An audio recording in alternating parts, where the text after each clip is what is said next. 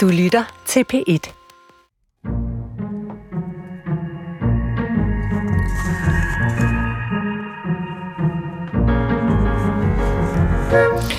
Jeg har altid hadet mumitrollene, og jeg mener virkelig hadet. De skræmte mig voldsomt som barn med deres sager, form og mærkelige liv i det tomme, mørke Finland. Angstfremkaldende var de i al deres lallighed. Og hvem laver løjer hver dag og hver nat? Og nu hvor jeg er blevet voksen, synes jeg, at mumitrollene bare er bizart åndssvage, og så er der jo kun et at gøre. De tager dig med ud på en eventyrsky Ja, Mumi Ja, Mumi Nu er det snart slut Lad os give en salut til Det har jeg haft lyst til længe, altså både med maskingevær og med en bombe, og så er de helt udryddet. Og hvis du er en sart sjæl, så kan jeg afsløre, at vi også tager livet af selveste Bambi senere i den her udgave af skønlitteratur på P1, der står i Finlands tegn. For hvad er der tilbage af finsk litteratur, hvis vi ikke må medregne Tove Janssons små mumier? En hel del viser det sig måske er finsk litteratur lige frem det nye fede, hvis man vil holde sig opdateret i det litterære landskab. Så i dag kan du høre om en sprit ny oversættelse af et finsk poetisk mesterværk, der handler om en lille hund.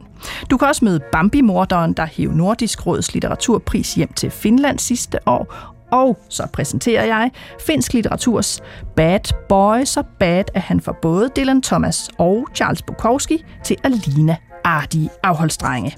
Jeg er din vært og hedder Nana Mogensen. Velkommen til.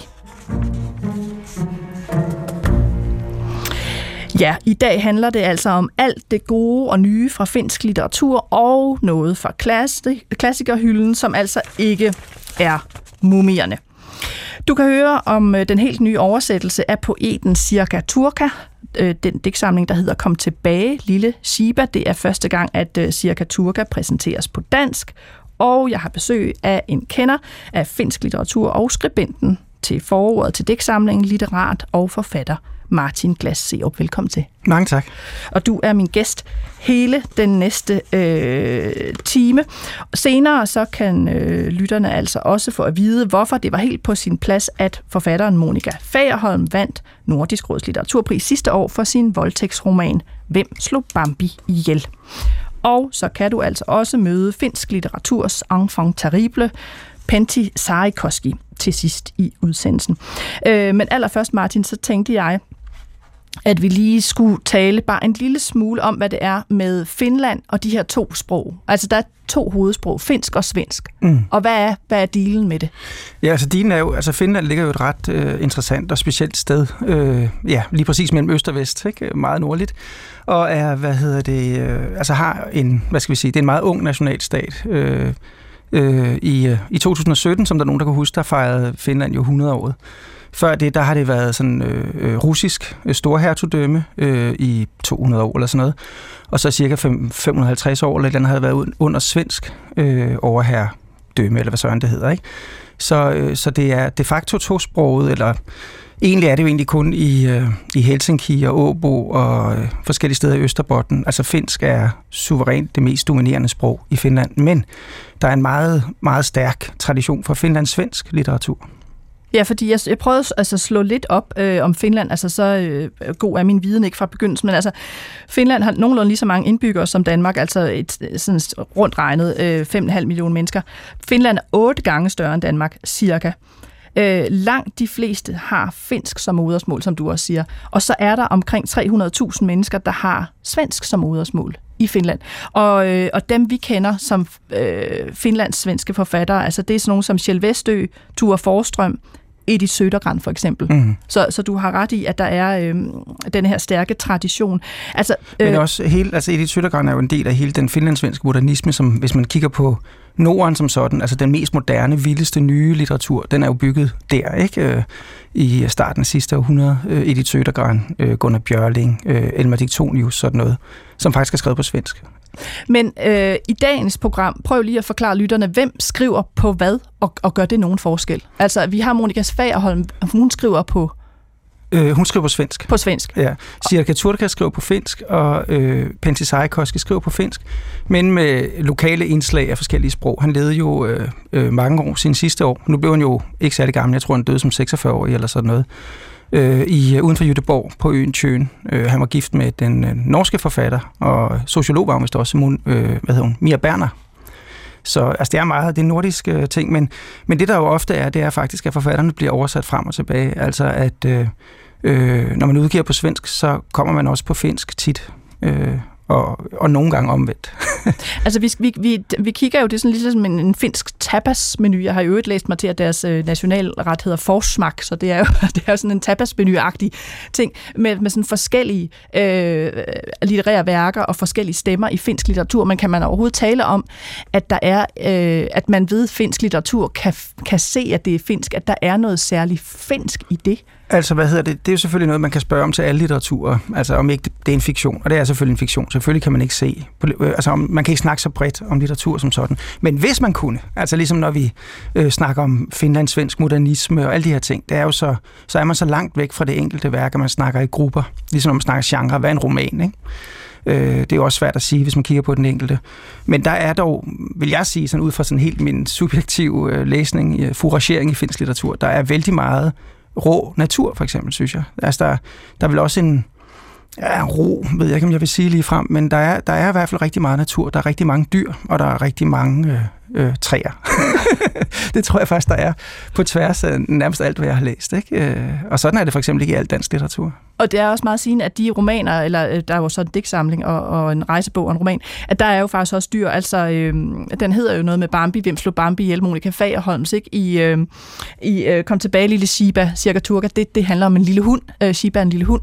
Og så, øh, øh, hvad hedder han, Sarikoskis øh, rejsebog, ikke? Det, det uddrag, vi skal høre, øh, er der en masse katte. Så der er dyr over det hele mm. i dag. La- Fagerholms bog er jo faktisk en bybog, og mm-hmm. en europæisk øh, bog. Det er også den nyeste, den er jo kun øh, et par år gammel, ikke? Øh, men stadigvæk er der, er der natur i den også. Ikke? Øh. Og det er den første, altså det er den, vi starter med. Øh, og man kan spørge sig som lytter, øh, hvorfor tog I ikke i programmet den op, da den udkom? Og det ville vi egentlig også, fordi vi havde lavet en aftale med oversætteren af bogen, som øh, øh, er forfatter Pia Jul. Hun døde desværre sidste år, øh, og så lød vi den ligge, eller jeg lød den ligge, og så tænkte jeg, nej, nu, øh, nu tager vi den op, fordi den er på en eller anden måde så stærk, at vi skal runde den. Og det var så mærkeligt, da den på udkom, der var Pia Jul øh, faktisk død. Hun døde jo også øh, pludseligt og alt for tidligt. Øh, og det er jo en strålende oversættelse, altså det er jo en kraftpræstation. Man må jo også tro, at forfatteren øh, står bag en kraftpræstation, men for at det kan øh, komme frem på andre sprog, så kræver det jo en, der, der kan sit eget sprog øh, og, og kan de digteriske øh, virkemidler. Og der var Pia Jul jo fuldstændig øh, enestående, og det kan man også se i den her bog. Og lytteren får en forsmag på det lige om lidt, så, så, øh, så I selv kan danne øh, holdningen. Vi skal nok også fortælle lidt om bogen, men altså man kan sige, at Monika Fagerholm, øh, født i 1961, og altså Finland svensk skriver på svensk. Øh, det kan være, at du skal forklare lytterne. Den hedder Hvem slog Bambi ihjel? Altså, så vidt jeg husker, er der ikke en masse jagtscener, hvor Bambi bliver slået ihjel. Så, så hvad, hvad er det, den titel på en eller anden måde indikerer? Ja, altså, du kaldte det jo en, øh, en voldtægtsroman. Øh, jeg, jeg talte i går med en boghandler, øh, som han, der prøver at pushe den. Den er jo solgt ret godt faktisk også i Danmark, og den fik jo Nordisk Råds litteraturpris øh, sidste år. Øh, og hvor han boghandleren, jeg talte med, han sagde, at øh, når han prøver at pushe den til folk, siger, nej, det ser spændende ud, og så læser de bagpå, det er noget med en gruppevoldtægt, og så siger ah, alligevel ikke til sommerferien. Men den voldtægt fylder jo vældig lidt. Altså, man kan jo sige, at titlen selv, der er vel en reference til noget Sex Pistols også, ikke? Jo. Det er garanteret det, du vil have mig til at sige. Men der er jo også noget med, øh, med hele udsatheden. Der er jo en, en ung pige, som, øh, som er en slags Bambi, ikke? Som, øh, øh, øh, ja, det her overgreb bliver begået imod.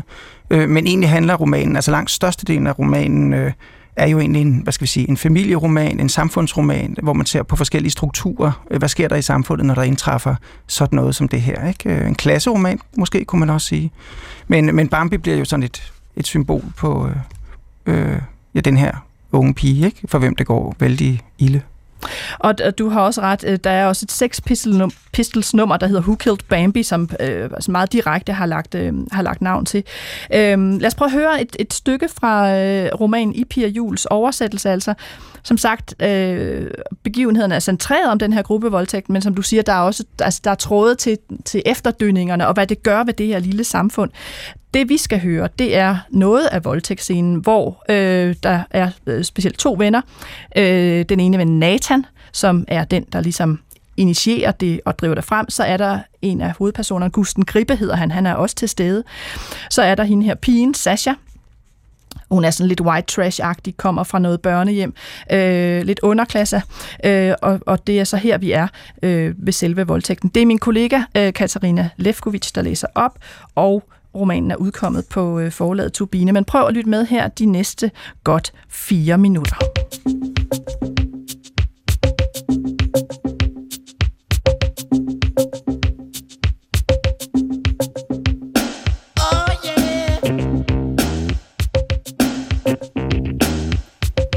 Nathan grinede og tog det knaldrøde silketørklæde, som hun havde haft om halsen, da hun kom til festen nogle timer tidligere, og krøllede det sammen til en blød, vemmelig bold og stoppede den ind i munden på hende.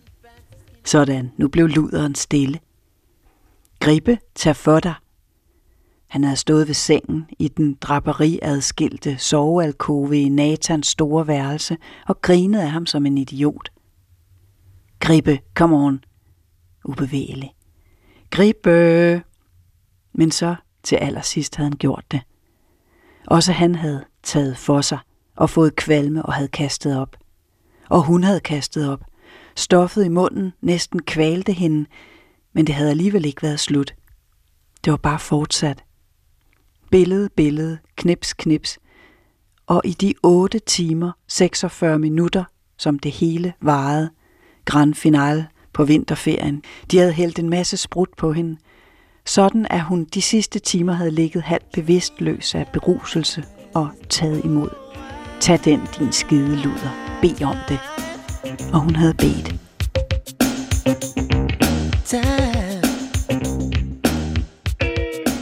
Det havde Gusten Gribe rent faktisk først hørt bagefter, under retssagen, eftersom han var kravlet ind i Nathans garderobe og var faldet i søvn i en bunke sammenrullede gulvtæpper allerlængst inde. I den enormt store garderobe, hvor Nathans jakkesæt hang på nydelige rækker, og bomuldskjorterne og silkeskjorterne og trøjerne af alpaka, fint bomuld og kashmir. På gulvet også resterne af barndom. Ting, som var blevet glemt. Fodbolde, badmintonketcher, baseballbats og bolde, tennisbolde, bordtennisbolde, gummibolde, en stjernekikkert, puslespil, forskellige slags brætspil, finans og matador og memory, operation X og andre ting, der var stillet derind en gang og ikke taget ud igen. Men man kan bagefter spørge, hvornår er sidste gang? Hvornår man bærer tingen, legetøjet, genstanden ind i skabet som afslutning på en leg, et spil, et tidsfordriv, og ikke tager det ud senere. Ikke behøver det igen, for man er blevet ældre, er vokset fra det. Nej, helt rigtigt. Det kan man sjældent markere, heller ikke huske det, hvis ikke det er i forbindelse med en vigtig begivenhed selvfølgelig, som teleskopet, der blev glemt på stranden og blev sparket i stykker. Men for det meste ikke noget, der kan angives nøjagtigt. Det bliver bare sådan, at en gang er den sidste. Og man opfatter det ikke, når det sker. At det er det, der sker. Overgangen fra barndom til ungdom, voksenliv, hvor alting bliver forvandlet til ting, ting på vejen, ting, ting, som ikke betyder noget. Men Gusten voksen nu, denne februarnat efter voldtægten, som fortsatte i værelset udenfor, kravlede ind i garderobens jungle af afsluttet, overdimensioneret barndom. Ting, ting, millioner af ting, for Nathan er og var et forkælet barn. Bræk lugtende, bukserne halvvejs nede. Det lille brækdyr, voksendyret. Heldigvis var det mørkt derinde, så han behøvede ikke at genkende nogen ting at associere eller sentimentalisere over Og heldigvis var han skide fuld, kunne pløje sig videre ind og finde en plads mellem to tunge, gamle gulvtæpper, for han havde brug for at varme sig. Hvor han dog pludselig frøs. Den lille unge. Og der kunne han indbilde sig, ja, hvad? At noget ville gå over måske. At det her ikke måtte være det, det var. Sandt. Sandt. Og så bare barmhjertigt gå ud som et lys.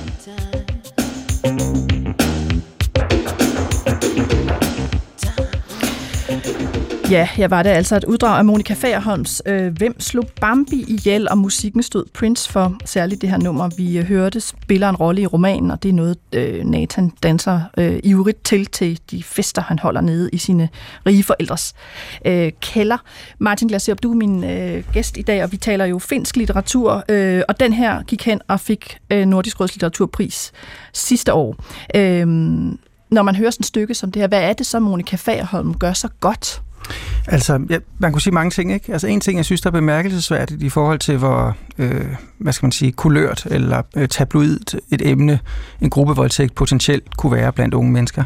Så det her, det er jo side 200 ud af 250 stykker. Det er meget sent, vi faktisk kommer til selve voldtægten, og det går meget hurtigt over, kan man sige. Det lange stykke, vi har hørt, det handler mere om øh, øh Gusten der, der kravler ind i en garderobe, ikke? Øh, og hvad hedder det? Og vi, da vi to vi skulle forberede det her program, så, så spurgte du, om jeg havde nogle øh, forslag, fordi øh, du vil gerne læse det her stykke, og det var præcis det samme stykke, jeg gerne vil læse. Øh, og det er fordi, at det spejler, øh, det spejler starten også. Altså det, han kravler igennem, når han kravler ind i skabet, som man så tydeligt kunne høre, tror jeg, det er jo det er også sit eget liv, han kravler igennem, altså fra voksen til barndom, og sådan starter romanen også. Ud at løbe en tur tilbage til de steder fra barndommen. Og, øh, hvad hedder det? og det man også kan se, og måske også høre i oplæsningen, det er jo, øh, voksen står med øh, versaler, store bogstaver, og den lille unge, kunne vi også høre, øh, Katrine Lefkovic, øh, Vringe, ikke? Øh, bogen Vringer også. Noget, der er ret Ja, så jeg synes, for at svare på spørgsmålet, det kommer jo, går jo alle mulige steder hen. Øh, altså, kompositionen er hun god til, men det, der faktisk er mest bemærkelsesværdigt, synes jeg, hos øh, Monika Fagerholm, Øh, altså også den der modenhed som forfatter, at man, kan, at man ikke kaster det mest tabloide først, men hellere vil undersøge noget andet, grundigere, øh, øh, nogle andre øh, mekanismer, men ellers er hendes skriftbillede ret vildt. Altså, jeg snakkede med øh, Christina Stolz, den danske forfatter, øh, om, hvem er egentlig fortælleren i den her mm. bog. Ikke? Altså, det er virkelig bemærkelsesværdigt. Øh, skriftbilledet er så vildt. Der er store bogstaver, små bogstaver, indryk, kursiveringer, parenteser. Det ser helt umuligt ud, øh, men er det ikke. Det er, en, det er en vild musik. Det er totalt synkoperet. Det er hissigt. På den måde hænger øh, form og indhold sammen. Altså ligesom Sex Pistols måske, ikke? Øh, øh, vild punk, øh, som jo i høj grad handler om det, bogen beskriver. Så øh, det synes jeg er en form for mesterskab. Altså ikke, jeg mener ikke, jeg sidder ikke sådan tilbagelænet køligt og siger, nå, det var flot, du kunne lave store bogstaver. Mere sådan, at det er, øh, altså jeg oplever i hele kroppen, øh, hvad den her bog handler om, uden at der er særlig mange, hvad skal vi sige, detaljer omkring, øh, øh, øh, hvad blev stukket ind hvor, hvor mange gange. Ikke? Det er der næsten ikke noget af faktisk i den her bog. Og noget af det, som på en eller anden måde, øh, jeg har jo også læst den, og, og med, med fornøjelse, og man kan sige, øh, da Nordisk Råds litteraturpris skulle uddeles, så øh, øh blev jeg Hassan forbigået, og Hanne Højgaard Vimose fra Danmark, fordi øh, Monika Færum fik. Og, og det øh, er på en måde, synes jeg, øh, selvom man jo altid hæber dansk, øh, også rimeligt, hun fik den, fordi det er et meget stærkt værk. Øh, du var inde på det før, det her med, med også en, måske en klasseroman. Altså det, der er sigende i, i romanen, det handler jo også om, hvad, hvad gør voldtægten og begivenheden ved, ved det samfund omkring. Øhm, og det er jo fire drenge, der voldtager øh, den her pige. Nathan er ligesom den, der går forrest, og de er alle sammen fra meget velbeslåede miljøer på en eller anden måde. Det er pigen ikke. De tre bliver frikendt. Nathan får en, en mindre straf.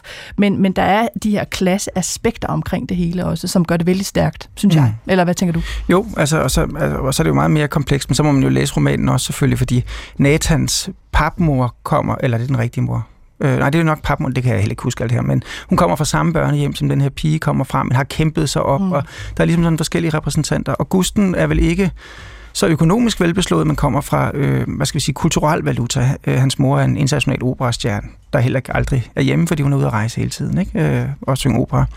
Der er alle mulige forskellige ting. Øh, og øh, ja, nu glemte jeg, hvad du spurgte om. Jamen det her med klasse, altså også, at det, at, at, at det handler ikke kun om, hvad det gør ved drengene, eller hvad drengene gør ved pigen, men også om, hvordan forældrene reagerer. Mm. Altså, øh, og som på en måde er måske det mest uhyggelige. Ja, det er det mest uhyggelige, og, og, og sådan det mest amerikansk tv-serie-agtige.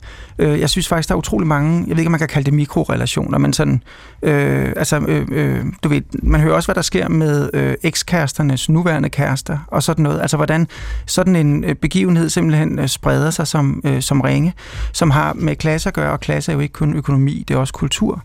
Øh, for eksempel er pigen, offret ikke selv øh, interesseret overhovedet i at få det opklaret. Hun er blevet øh, hvad hedder det, kompenseret økonomisk, men hun er også vant, vant til at være paria på alle mulige måder. Hun har ikke lyst til at blive øh, øh marginaliseret øh, yderligere. Øh, jeg tænkte lige på, at der var noget i, øh, nu snakker vi lige om oversættelsen mm-hmm. i før, i noget af det, der blev læst op der, øh, øh, ja, tag den din skide luder, bed om det, og hun havde bedt. Jeg tænker det var et eksempel på en ret god oversættelse. Nu ved jeg ikke, hvad der står på svensk, men det er i hvert fald dobbelttydigt her. Altså, hun havde bedt om det, eller hun havde bedt til Gud, bedt for sit liv. Et eller om at det skulle slutte, ikke? Jo, præcis. Så den slags ting er bogen også fyldt med, ikke? Altså, den slags øh, sidrende dobbelt, øh, dobbeltbunde i, øh, i formuleringerne, ikke? Det tror jeg var en, en god introduktion til øh, Monika Fagerholms øh, roman Hvem slog Bambi ihjel? Vi kan jo begge to anbefale den, kan man sige. Ja, øhm, det kan vi godt. øh, men meget international, altså ikke nødvendigvis specielt øh, finsk. Jeg skal også sige, at øh, Nordisk Råds øh, litteraturpris bliver uddelt øh, i år i begyndelsen af november i København.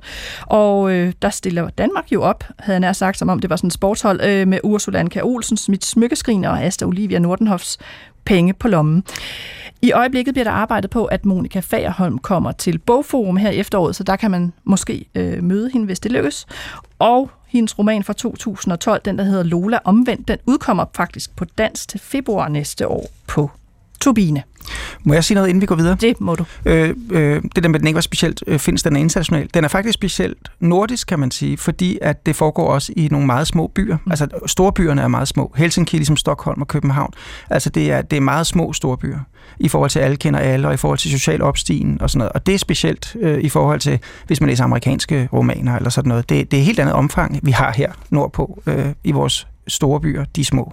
Åh, oh, jeg elsker det der med uh, små byers, eller store små byers, uh, hvad hedder det, sådan, uh, miljøer og pres og den slags. Uh, hvis man kan lide den slags mekanismer og undersøge dem, så læs den her roman. Og Monika Færholm har faktisk lige været gæst uh, i Aarhus, hvis hun ikke stadig er det, til Litteratur Exchange, som jo kører. Så må man opspore hende der. Ja. Du lytter til skønlitteratur på P1, og temaet er jo altså i dag alt det fede i finsk litteratur. Jeg er din vært og hedder Nana Mogensen, og min gæst hedder Martin Glas Serup. Og i Finland er der åbenbart en eller anden mærkelig tradition for at finskliggøre allerede kendte numre, musiknumre. Tænk bare på det øh, legendariske band Leningrad Cowboys. Jeg har fundet ved hjælp af nogle unge mennesker på redaktionen et band, der på dansk ville hedde Pensionisterne. Og øh, de forfinsker her et meget kendt popnummer fra 1986. Gæt hvad det er.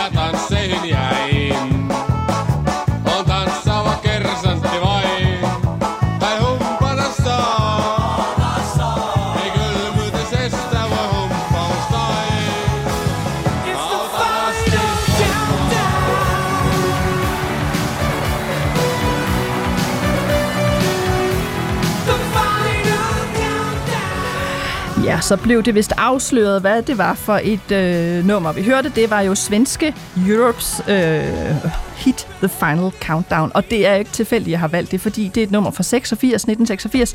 Og det er året, hvor vores næste udgivelse er fra øh, det, der bliver kaldt et hovedværk i digterens forfatterskab, øh, som nu øh, kan opleves på dansk for første gang, altså i det hele taget noget af forfatterskabet. Det er digtsamlingen øh, skrevet af Sirka Turka. Øh, den hedder Kom tilbage, Lille Shiba. Den er oversat af Siri Nordborg Møller og øh, Martin Glaserup som er gæst. Du har skrevet forord til digtsamlingen sammen med Marco øh, Passunen, og den er udkommet på øh, det lille forlag Hof og Poulsen. Og prøv lige at fortælle mig lidt om Sirka Turka. Altså, jeg ved, hun er født i 1939, altså nulevende, og hun er uddannet stalmester.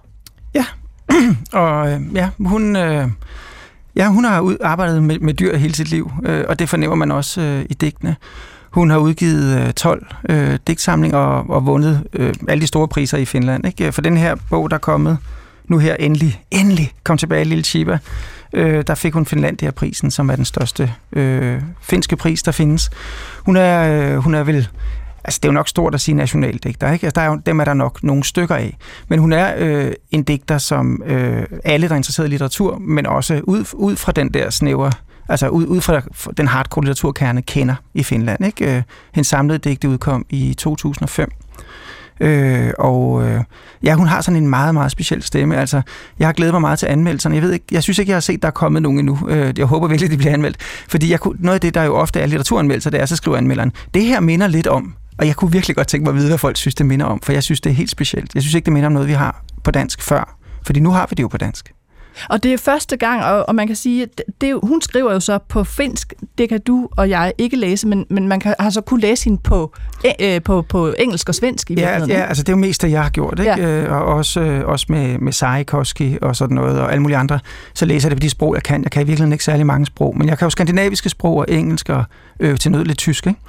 Øh, så turka har jeg jo læst på, på svensk og på engelsk, øh, før, øh, øh, før den her bog så endelig kom, ikke? Øh, og jeg har virkelig prøvet at få mange til.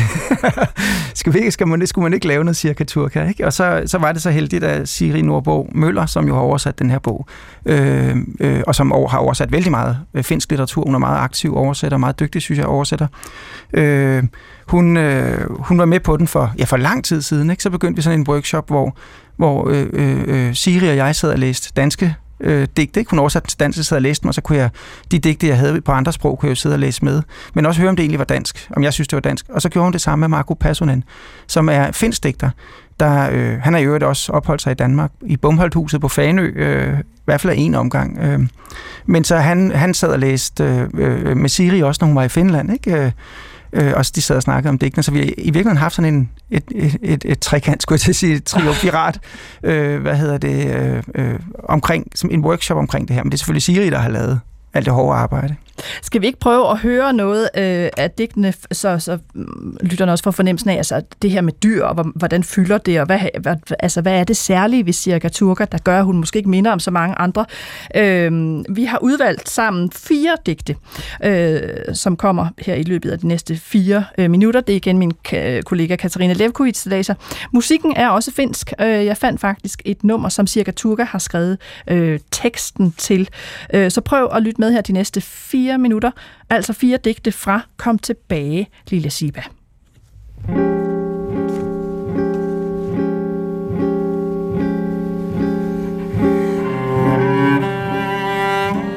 Jeg har tabt mig, så vidt jeg ved. Men hvordan? På højre tommelfinger har jeg hestens og hundens mærke. Det ene spor efter hovskæren, det andet efter en hjørnetand. Ud af arerne vokser livet, og hjertet er en åben massegrav, fuld af grådens grå vadmel. Kadaverskilte klirrende i vinden. Hvert efterår ved kalkunslagtetid kører jeg med fire hunde. Den femte hænger på i tøjet som en reservehest, når den kolde blæst fejrer hen over skovene, og velbevogtet bål brænder på markerne. Sådan er dødens gangere uregerlige små og vrede, og efterårsblæsten, rød som blod, rønnetræerne.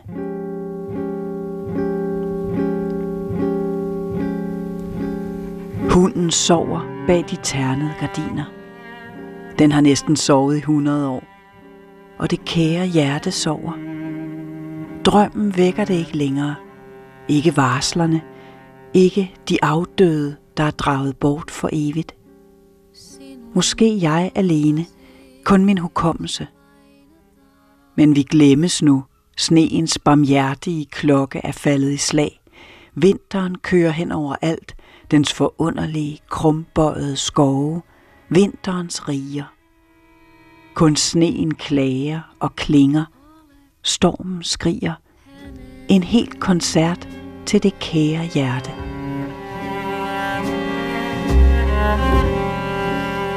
Skilt fra dig, efteråret er skilt fra dig, det skyldne kornmarker. Æbletræerne og rønnetræerne har bøjet deres tunge grene. Vandet græder, og åerne, de helt små åer, de græder virkelig. Og de dybe mørke have er mos, hvert blad i skoven. Når jorden græder sådan, bliver den klare himmel nødt til at bære sorg. Den sky hjort, som allerede er forsvundet, før du overhovedet nåede at få øje på den, er derfor skilt fra dig.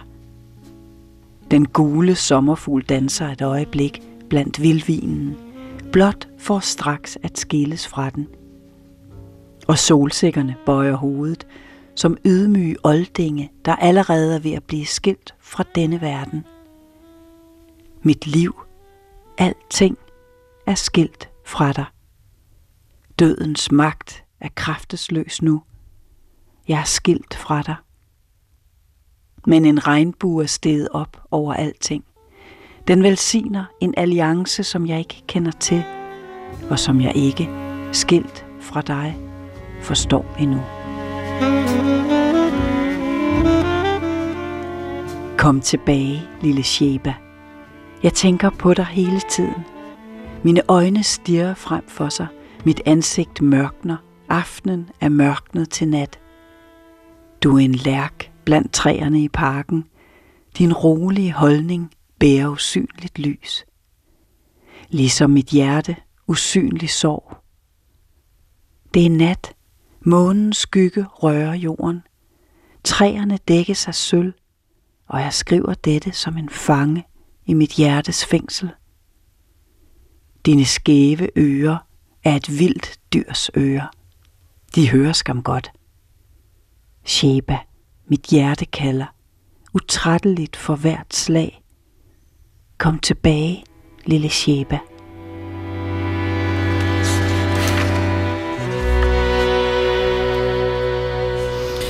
Ja, her er fire digte fra Sirka Turkas øh, digtsamling Kom tilbage, lille Siba, der lige er udkommet på dansk hos Hof og Poulsen. Og øh, Martin Glaserup, som sagt, har du været med til at skrive øh, forord. Du har øh, også kæmpet for, at hun skulle komme på dansk øh, i lang tid. Og nu har vi så hørt fire digte, og ja, jeg registrerer, at der er mange dyr. Øh, heste, hunde, øh, og der er også nogle kalkuner, der skal slagtes, og der er nogle sommerfugle. Øh, og der er en form for sorg eller sorgfyldthed. Altså, hvad, hvad er det, der er på spil her, ud over alle disse dyr? Ja, altså selve, ja, selve det melankolske eller sørgmodige er virkelig noget, der er gennemgående øh, i, i Turkas poesi, også ud over den her samling. Og her, jeg tror også, vi hørte ordet flere gange sorg, altså helt konkret ordet sorg, ikke? ligesom vi igen og igen hørte ordet hjerte lige her. Ikke? Øh, øh, der er, men, men noget der også er, der er jo det med naturen, det er ikke kun sådan en tick-off-boks, hvor man siger, yes, der var et træ og sådan noget.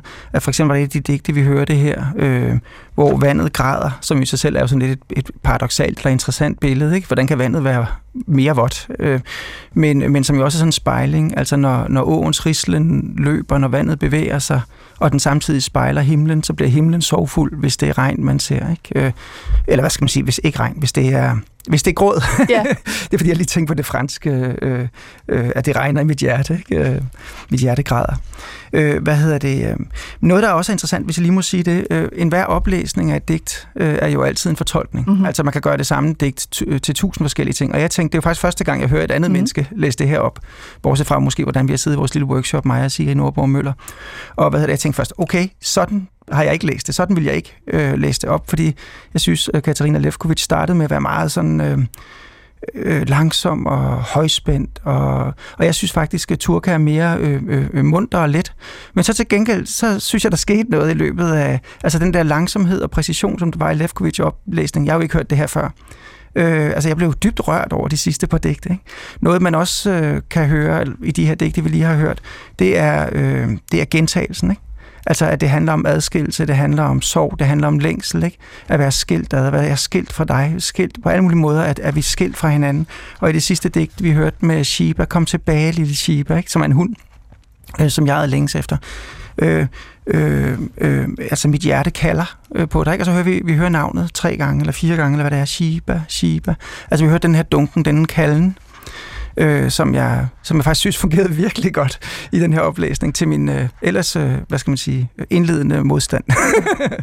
Men jeg kan jo godt komme i øh, tanke om andre nordiske digtere, der også skriver om sorg, om adskillelse, hvor der er en melankoli, og hvor der også er øh, dyr, der spiller en større rolle end ellers. Altså, hvad er det særlige, siger Katurka gør, eller kan, der, der gør, at hun er noget helt specielt? Altså noget, øh, noget jeg synes, der er specielt, altså udover, øh, det er jo svært at sige, fordi øh, hvis man taler om stemme, litterær stemme, så lyder hun jo ikke som nogen andre, og det i sig selv kan jo røre ved en, ligesom hvad det særlige ved det her stykke musik, ikke? Øh, ved den her langsomhed, og, og, og der er noget med gentagelserne, noget med det melankolske og sorgen, men også som jeg sagde før, det mundre, altså det lige pludselig skifter, der er det er næsten eventyragtigt ved siden af det meget konkrete. Altså en hund sover bag ternede gardiner, den har sovet i 100 år. Ikke?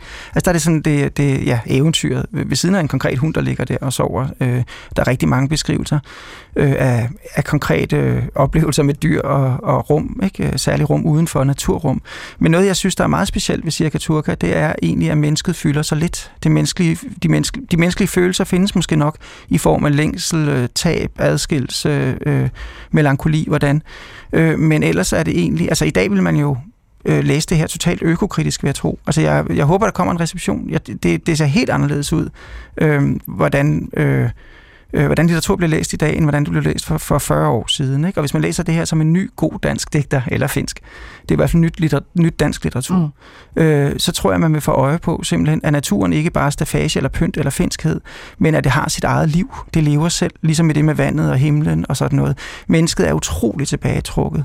Øh, det er, øh, der er stærke følelser knyttet meget ofte til dyr. Jeg savner det her dyr, jeg elsker det her dyr. Også hvordan, øh, i det første digt, vi hørte med hjertet, hvordan den røde farve hele tiden sætter sig igennem. Øh, kan du huske, hvad side det var, Nana? Det side det 20, tror 20, jeg. ja. Øh, altså, at øh, øh, øh, på tommelfingeren har jeg hesten og hundens mærke. Ikke? Det er hårskæren, og det andet er en hjørnetand, altså, som jo har blødt. Øh, der er rønnebærtræerne, der er røde som blod. Ikke hele efterårets farver, efterårsblæsten. Øh, øh, blæsten. Øh, der er hjertet, øh, hjertets massegrav, der er rødt. Altså hele den der røde farve, der bare står øh, i vind. Øh, så det, det er efteråret. Men det er, øh, øh det, det er naturen, der har sit eget liv, og ikke som et menneske. Det er naturen, der er til stede utrolig stærkt som, øh, øh, ja, jeg skulle til at sige et væsen, men, men som et nærvær. Øh, der står i en anden, øh, en af ens andre bøger, øh, af, af naturen øh, altid er der som, og det står der federe end det, jeg siger nu. Jeg giver et, et, et resume, ikke? hun siger det på en fed måde, at naturen altid er til stede som, øh, som et nærvær og en trøst. Ikke? Øh. Og ikke, altså, hun opløser på en eller anden måde den der naturkultur. Tingene flyder sammen og flyder ud, synes jeg. Vi skal videre til vores nyklassiker lige om lidt, men jeg kunne godt tænke mig at spørge dig, også i forbindelse med Cirka Turka, for man kan jo sige, okay, hvis hun er så stor øh, og væsentlig, og hun først kommer på dansk nu, altså kan der være nogle fordomme om litteratur, der er skrevet på finsk? Altså er de sådan, oh, hvis de er skrevet på svensk, øh, altså finlandssvensk, jamen, så går det nok an, men hvis det er finsk, så må det være særligt... Øh, nej, nej, nej, overhovedet nej. ikke. Altså, der er fordomme imod poesi, altså, mm. uanset på hvilket sprog det er skrevet. Altså rigtig, rigtig meget af den største øh, øh samtidspoesi og, og, og men det mener jeg for de sidste 100 år, findes jo ikke oversat til dansk. Øh, altså hvis, hvis, hvis man havde, hvis det du sagde var rigtigt, så ville man jo oversætte Hedy von Riecht, som jo er en øh, yngre, hun er vel 40 eller noget sånt, øh, øh, finlandssvensk digter, som skriver fuldstændig fantastisk. Hun er indstillet til Nordisk Råds litteraturpris i år. Jeg er helt vild med hendes stemme. Mm. Øh, men hun kommer jo ikke, fordi at det er svært at sælge. Altså, øh, oversat. Der er kun en ting, der ligesom er mere marginaliseret, en teori om poesi, og det er poesi. Og så er der en ting, der er mere marginaliseret end det, og det er øh, oversat poesi. Øh, det er svært nok at sælge digter, at, at danske digter i Danmark. Øh, hvordan er det så at sælge digter af udenlandske digter? Navne, man aldrig har hørt om. Øh, folk, der måske endda er døde. Svært. Og det er det, der er problemet. Altså Borgens forlag, øh, som jeg nu øh, er hedengang, øh, havde en, en helt fantastisk øh, serie, hvor Pentti Sajkoski jo blev, blev, hans poesi blev oversat til mm. dansk for første gang der, øh, der hed Borgens verdenslyrik øh, hvor, øh, og den serie har betydet virkelig meget for danske digtere, øh, fordi der nåede at komme 20 bind eller sådan noget, inden de stoppede den før tid. for de havde regnet med et underskud, men nok ikke så stort et underskud, vil jeg tro. Øh, og der er jo helt, altså nogle af mine største poetiske læseoplevelser og opdagelser, jeg har fået der, Sarikoski, Lin Hejinian, alt muligt. Sådan en, sådan en serie mangler vi simpelthen. Vi har meget lidt udblik øh, i forhold til oversættelser af poesi i Danmark. Men altså, nu gør forlaget Hoff og Poulsen, og du og oversætteren og øh, den finske digter, altså øh, meget for, at Cirka Turka øh, skal blive en del af øh, dansk litteraturforståelse. Vi skal runde øh, vedkommende, som du også lige nævnte, og som jeg omtalte i starten, som øh, hvad hedder det, øh, øh, finsk litteraturs bad boy, altså Pentti Sarikoski. Og øh, vi har ikke hørt noget finsk i den her udsendelse. Jeg har opsporet et lille klip øh, fra slutningen af 70'erne, det er bare sådan en øh, 30-40 sekunder, hvor han læser på finsk, og prøv bare lige at lytte til hans øh, stemme en gang. Tapanin päivänä istun ihmisten keittiössä. Juon olut kautta ja kuuntelen kieltä, joka on heidän asiaansa, heidän muistojaan ja pelästyn. Sanon jotakin, mutta se vierähtää suusta lattialle kuin hevosen kenkä. Og nu kanske... Ja, der kan man simpelthen høre, at han lige slår over i svensk, fordi det er faktisk en oplæsning, han foretager i Sverige, så han, han, øh, han øh, skriver jo og taler finsk, men altså også øh, taler øh, svensk. Han er født i, eller blev født i øh, 37, 1937, dør allerede i 83 af noget druk simpelthen øh, så vidt jeg har kunne øh, læse mig til. Øh, så, så det er et kort liv. Han, han når at oversætte øh, en frygtelig masse litteratur. Altså øh, alt fra Ulysses til øh, Odysseen til Salinger og så videre. Så, så han er enormt belæst. Øh, Martin Glaser, hvorfor var det ham, da jeg sagde, du, du kunne få lov at vælge en finsk klassiker eller ny klassiker, hvorfor var det så øh, et af hans værker, altså Pentti øh, Sarikoskis værker, vi skulle øh, have? Altså, jeg må nok lige starte med at sige, at det var først og fremmest var det, fordi jeg snød lidt. Øh, fordi hvis man skulle skulle vælge en, en klassiker, så ville man jo nok vælge Alexis Kivis Syv Brødre, som er den første roman skrevet på finsk, og som øh, simpelthen er kommet i en, en ny oversættelse sidste år på Jensen og Dalgaard. Ja. Øh, og det er, ja, det er den, den roman, der etablerer finsk litteratur. Øh, den er fra 1870 oprindeligt. Mm. Øh, sammen med et andet, en anden oplagt værk, de to værker, øh, der etablerer finsk litteratur, og sådan set også måske national identitet, det er jo selvfølgelig øh, Kalevala, øh, som er det finske nationalepos, som blev samlet af Elias Lønroth i, jeg tror første udgave kom et eller andet 1835, og den sidste autoritativ øh, 1849 sådan noget i den retning. Ikke ligesom Brødrene Grimm, så har Elias Lønroth rejst rundt og ret meget på det karelske næs, som nu er udelukkende øh, russisk, men som øh, Sarikoski er jo faktisk født der. Øh, altså som øh, indtil for nylig, indtil øh, øh hvad hedder det, øh, 2. verdenskrig, var øh, øh, en, halvdelen af det var finsk. Nå, okay, for at komme tilbage til spørgsmålet. Men øh, den der Kalleval er jo kommet i en pragtudgave i 2017, øh, altså der er lige et enkelt sted, hvor man, øh, hvor man har fået oversat øh, en sang fra svensk i stedet for fra finsk, som er lidt underligt, øh, fordi at der jo øh, er så mange gode finsk-danske oversættere. Selvom, øh, selvom uddannelsen bliver lukket nu, så er det jo spændende, hvad der sker om nogle år. Men øh, nå, så det er de rigtige klassikere, og de findes på dansk, og de findes i ny sprogdragt, og dem bør man jo faktisk øh, øh, øh kigge på. Uden dem, ingen finsk litteratur. Mm. Men Tarkovsky? Saikoski, og det der snyder, det er, den, den er jo kommet i 82, det er hans sidste prosabog, og hvad hedder det, så den er meget tæt på i virkeligheden øh, Cirka Turkas bog, som nu er kommet på dansk, ikke? Øh, men ny klassiker stadigvæk, øh, fordi det er jo en rejsebog, Sarikoski skriver måske 30 cirka digtbøger, en, nogle dagbøger, nogle andre ting, og så 5-6 prosabøger, hvor der findes måske tre på dansk, eller sådan noget. Øh, I hvert fald brev til min kone, Tiden i Prag og det yderste Europa. Og det yderste Europa er så den første bog af Sarikoski, der kommer på dansk. Den kommer i uh, Willy Sørensens udvalg på Gyldendal i 1991. Og jeg sidder her med Willy Sørensens bog, som jeg købte i hans, uh, hvad skal vi sige, jeg skulle sige dødsbog, det lyder så voldsomt, men altså biblioteket, der blev solgt efter hans død. Og det var det første uh, prosa, jeg læste af Sarikoski, og var fuldstændig uh, bjergtaget. Jeg elsker det bare. Øh, den blev genudgivet på Gyldendal i 2008, men nu er den vist ikke til at få fat på længere. Nej, Øh, altså jeg har skaffet min på et antikvariat, hvor den ikke lugter fuldstændig godt. Jeg tror, den har stået i en kælder. Øhm, Men de andre øh, bøger findes på dansk til at få, for jeg købte to til studentergave i går. Nu håber jeg ikke, studenten lytter med, men altså...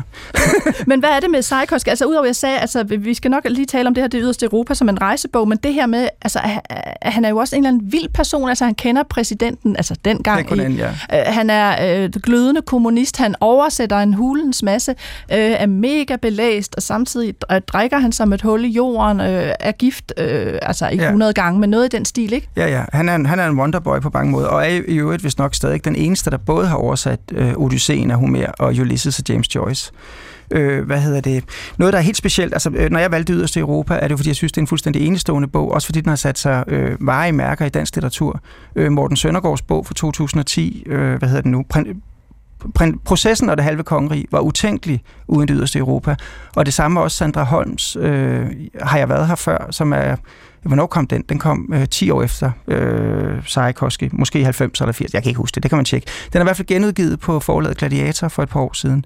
Øh, og noget, der er specielt ved den her rejsebog, det er jo, at den måde, han skriver rejsebøger på, det er jo, at han ikke... Øh, han skriver bare om, hvad han laver, og han er Mm. ret meget på værtshus og hugger brænde og går en tur og sådan noget. Så er han i sauna, så køber han lidt mad, så Så, øh, så og der er, du, der er et utroligt skift mellem, altså alting flyder sammen mellem, hvad skal vi sige, banaliteter, profaniteter, det daglige liv, og så øh, øh, øh, store, hvad skal vi sige, filosofiske tanker, øh, observationer, og så har han jo en, sy, synes jeg, humor øh, igen, men også en lyrisk øh, præcision. Øh, og så er der, øh, øh, altså, ja, der er realpolitiske kommentarer samtidig med, at der er øh, overvejelser over civilisationens beskaffenhed. Lad os lige prøve at høre øh, begyndelsen fra det yderste Europa, altså den her øh, rejsebog af Pentti Tchaikovsky.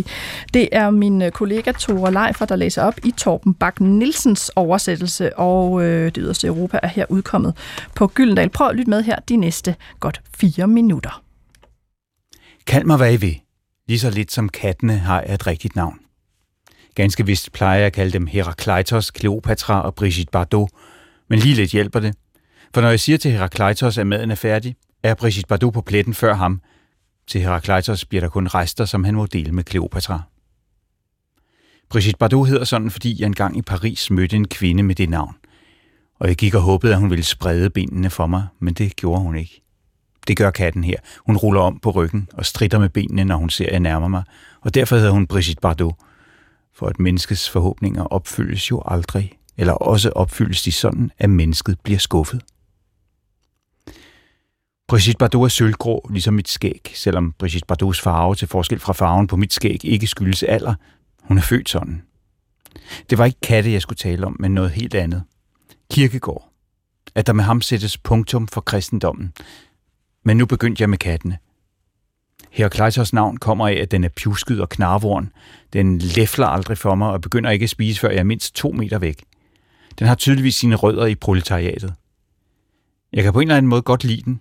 Den kommer aldrig og vil have mad, men når den får, siger den tak ved at se mig i øjnene og snærpe munden sammen. Efter kirkegård er der ikke længere det livsfænomen eller den verdensbegivenhed, der behøver kristendommen for at kunne forklares. Kleopatra er sort. En rev prøvede at tage den i nat, men uden held. Revens hungerskrig lyder som en kvindens orgasme. Det vil sige, det er jo ikke alle kvinder, der skriger som en sulten rev. Nogen stønner bare. Det er så forskelligt. Hvis ikke jeg var til, vil der heller ikke findes klipper, tænkte jeg, og uden klipper, ingen tid. Jeg klatrer op på en klippe og konstaterer, at der er en tid, en afstand og et hav. Skyer vandrer hen over himlen, men så må jeg hurtigt ned og gå på vejen. Der er en, der ser fra et køkkenvindue, at jeg eksisterer. Der sker ingenting i verden. Det er kun i religioner, der sker noget, og dem er jeg ude af stand til at tro på. De er lige så virkelige som mine katte, Herakleitos og Kleopatra og Brigitte Bardot. Et ontologisk gudsbevis, de er bare navne, men reven, der virkelig eksisterer, har ikke noget navn. Jeg har altid ville trænge ind til kernen i ting, og det er håbløst, for ting har ingen kerne. Molekyler, protoner, neutroner, kvarker, og i dem er der ingenting. Reven skriger af sult. I skoven fandt jeg et væltet fyretræ. Det var allerede tørt, væltet under stormen i foråret. Jeg brækkede en gren af, som jeg bar hjem på skulderen, uden at holde ved, som en afrikansk fugl sad den der. Hvad med fyre op i saunaen, tænkte jeg. Det var ikke det eneste, jeg tænkte, men mest gik jeg bare. Kirkegård, gik med stor iver. Jeg spekulerede over, om det var hans ulykkelige forelskelse eller klumpfoden, der gjorde det. Jeg fyrede op i saunaen. Det strejfede mig, at vi måske kunne, sådan efter badet, når vi var rene. Men da hun så begyndte at beklage sig over, at jeg havde brugt hendes håndklæde, som nu for tid og evighed ville lugte af sved, forsvandt den tanke igen. Det er sådan fortællinger indledes. Man opsporer sine personer, giver dem navne og egenskaber, placerer dem i situationer og i begivenhedernes midte. Men det er ikke det, jeg sigter mod. Jeg prøver at få tiden til at føles virkelig. I sauna. Jeg løb nøgen over til huset efter en bajer, sad så i omklædningsrummet og dragten og tænkte, at nu er denne dag gået tabt. Ingen vegne er jeg kommet. Stjernerne pulserede på himlen. Dem er der flere af, end der er mennesker på jorden, også hvis døde tælles med, og det er man nødt til at gøre, for set fra en eller anden stjerne lever de alle sammen. På samme måde som vi herfra kan se stjerner, der ikke længere findes. Sådan sad jeg der og spekulerede, mens jeg drak min bajer, velvidende, at jeg i løbet af dagen ikke var kommet på en eneste ny tanke, selvom jeg havde tænkt. Saunaen kan jeg vel gøre i orden i morgen tidlig. Ja, her var det altså begyndelsen på Pentisarikoskis det yderste Europa, øh, oplæst af Thor Leifer. Øh, og Martin Glacier, altså når man sådan lige umiddelbart hører det, så er det jo altså, øh, en skøn blanding af altså nogle observationer om hans øh, katte, så er der lidt om kirkegård og det ontologiske gudsbevis, så er der lidt om reven, og skal han tænde op i saunaen, og øh, så drikker han sig en bajer, altså en, en skønsom blanding af alt muligt. Og ret meget sex også jo. Og ret meget sex, altså og, og, øh, og, og hvad revens hungerskrig lyder som, eller ikke lyder som. Er det, er det det, der gør ham god? Altså, at han blander alting? Jeg tror, noget af det, der gør ham god, det er jo også, at man må læse øh, øh, nøgternt, eller hvad hedder det? Det er forkert sagt. Altså nordgrant, det er fordi, nu sidder jeg og tænker svensk, ja. altså nøje, øh, grundigt. Mm-hmm. Man, må læse, man må læse grundigt. Man må læse langsomt. Øh, fordi det virker jo sådan henslængt, sluderne, sidelæns. Han skriver også i samme bog et sted, at, øh, at, at skriftsprog er løgn. Det må være talesprog. Man må, man må skrive, som man taler. Det andet, er, det andet hedder magt, eller sådan noget. Ikke? Øh, så han, han, jeg tror, han prøver at bestræbe sig på at skrive, som man taler, hvad der falder ind ind han gør, hvad han kan for at være åbent, men man, men man, må, man må læse langsomt. Nu har jeg genlæst bogen, og jeg har læst den mange gange, så jeg har genlæst den for at forberede mig her, og jeg troede, jeg lige kunne gøre det sådan hurtigt, fordi jeg har læst den mange gange. Det kan man ikke. Øh, altså også hvis man bare ser på de første linjer her, altså her i Kleitos, Kleopatra og Brigitte Bardot. Øh, Bardot øh, lever stadig meget bekendt, ikke? Uh-huh. Så, så der er vi allerede over et spænd, bare på de tre katte på et eller andet 2500 år eller sådan noget, ikke? Øh, I kattenes navne alene, og det er jo meget kendetegnende også for forskellige slags kulturviden, ikke? Øh, du snakkede i din introduktion om alt det, han ved og alt det, han kan. Altså det hele er præsent, det hele er til stede. Øh, og også, øh, altså, øh, vidighederne er øh, alvorligt ment, ikke? Altså det der med revens hungerskrig lyder som noget, lyder som en kvindes orgasme, men vent, en kvindes orgasme, øh, nogen øh, skriger jo ikke som et rev, de stønner bare, sådan er det for så forskelligt, ikke? Det er virkelig morsomt, øh, synes jeg, og ikke kun fordi det handler om sex, men også fordi det er overraskende. Det er, det er øh, øh, pointeret og sprødt, og øh, det er en skrift, der tager sig selv alvorligt, og lytter til sig selv, hører, hvad den lige har sagt, i stedet for at prøve at overtale øh, læseren til noget. Jeg synes, at det har været en fornøjelse også for mig at læse, fordi jeg, øh, altså jeg kendte godt til ham, men jeg har ikke læst ham så grundigt. Øh, og du har ret, men altså, jeg har taget det lidt i bidder, fordi der er også enormt mange navne og enormt mange sådan... Øh, altså som du siger, alt er præsent. Altså, der kan være Kafka, der kan være, så prøver han at lære lidt sprog, så er der lidt sprogteori, så er der noget litteraturteori, og så er der lidt politik, og han kan ikke lide Thatcher. Og, altså, det er sådan et... Øh, altså, han kaster frem og tilbage med referencer. Ja, der bliver digtet. Der bliver meddigtet vældig meget også. Ikke? Altså, Thatcher, det er jo en, en lokal... Så, så, så er en, en historie om en lokal svensk herrekvinde, der har misbrugt bønderne. Og, så, og, og i dag læste jeg om hende i avisen. Hun så sådan og sådan ud. Øh, og så, det er Margaret Thatcher, ikke? Det er den samme. Det er den evige øh, magtmisbruger. Vi kan i hvert fald anbefale, at man læser noget øh, Penti Sarikoski, og som sagt, det yderste Europa fra Gyldendal, ellers har forladet Basilisk, øh, altså genudgivet og oversat en masse af hans øh, bøger. Ja, fire, fire, fem af hans digtbøger, og, og to, to af hans prosabøger, tror jeg, og de er vist alle sammen i salg. Øhm, her til sidst, øh, Martin Glaser, fordi vi skal jo også sige farvel. Altså tror du, altså nu, nu prøvede jeg ligesom at pushe finsk øh, litteratur som noget særligt, og det nye, man er optaget af, men tror du, der, altså, tror du at den, det lands øh, både lyrik og prosa vil vinde mere frem, og man vil tage det sådan mere til sig? Altså det er i hvert fald et af de stærke lande. Ikke? Altså Thor Forstrøm er jo, er jo veloversat og, og velkendt i Danmark, øh, og, og også jo helt enestående. Altså man kan jo bare gå i gang. Der er masser... Øh og jeg vil også anbefale øh, forlaget Jensen og Dalgaard. De har rigtig mange finske øh, titler. Martin Glasev, øh, tak fordi du var med. Det var en fornøjelse, at du åbnede finsk litteratur. Selv tak. Skønlitteratur på P1 er ved at være slut for denne gang. Jeg er din værter hedder Anna Mogensen, og jeg fik hjælp af Steffen Klint og Katinka Pol. Husk, du kan altid skrive til mig på litteratursnablag.dr.dk. I næste uge skal vi til Ukraine. Hvad er det, der sker politisk, og hvad gør det ved litteraturen? Og hvordan ser andre forfattere på landet? Vi går ud på øh, det nummer, der har givet titel til Monika Fagerholms roman Hvem slog Bambi ihjel? Det er Sex Pistols med Who Killed Bambi. Vi høres ved.